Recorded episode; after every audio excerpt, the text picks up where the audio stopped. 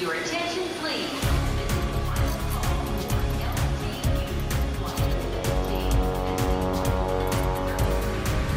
A hora dos portugueses.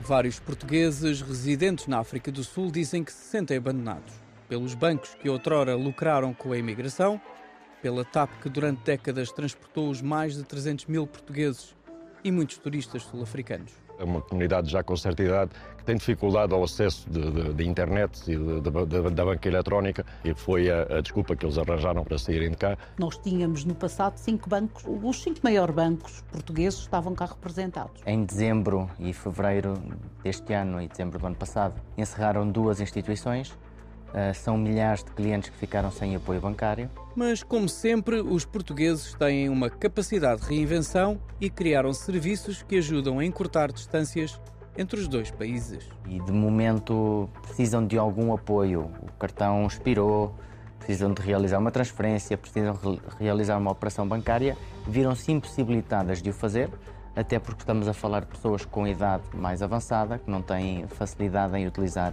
internet bankings, eh, apps. Uma pessoa que precisa de fazer um IRS em Portugal ou pedir uma password das finanças, algo tão simples quanto isso, não o consegue fazer através do consulado. Não o conseguindo fazer através do consulado, nós conseguimos dar esse apoio a partir daqui. O processo é tratado em Portugal e conseguem fazer tudo a partir daqui. A nossa representação de mediação imobiliária uh, está mais dedicada à camada mais jovem, a nova geração de portugueses cá residente e também muito aos sul-africanos. A razão de procurarem ter a residência é porque, sendo sul-africano, tendo uma residência europeia, é ótimo. Portanto, tem uma saída para outro país. Em junho, durante a visita oficial à África do Sul, o primeiro-ministro António Costa apresentou o consulado virtual com o objetivo de simplificar e aproximar os cidadãos espalhados pelo mundo. Tínhamos um sonho muito antigo que era conseguir instalar no telemóvel de cada pessoa, no computador de cada um, um verdadeiro consulado onde se possa progressivamente ir tratando de todas as tarefas que não requerem uma conversa pessoal e direta com os cônsulos ou com os embaixadores. Se forem ao portal das comunidades portuguesas ou se forem ao Portugal é Portugal, poderão já encontrar a entrada para o consulado virtual. Uma comunidade envelhecida e espalhada pela imensa África do Sul sente a frustração de nem poder votar ou receber a sua reforma e acreditam que os meios digitais possam ajudar, mas mesmo assim precisam de ajuda. O voto postal não funciona na África Sul porque os correios não funcionam.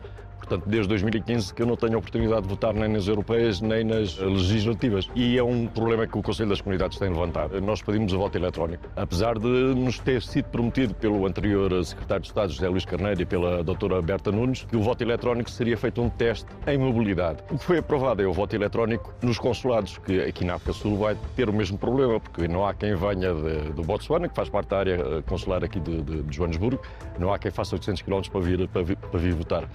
Alguns ainda hoje são incrédulos porque viram os seus investimentos a voar de alguns bancos, mas é sentados que continuam à espera da TAP para que possam viajar diretamente para Portugal.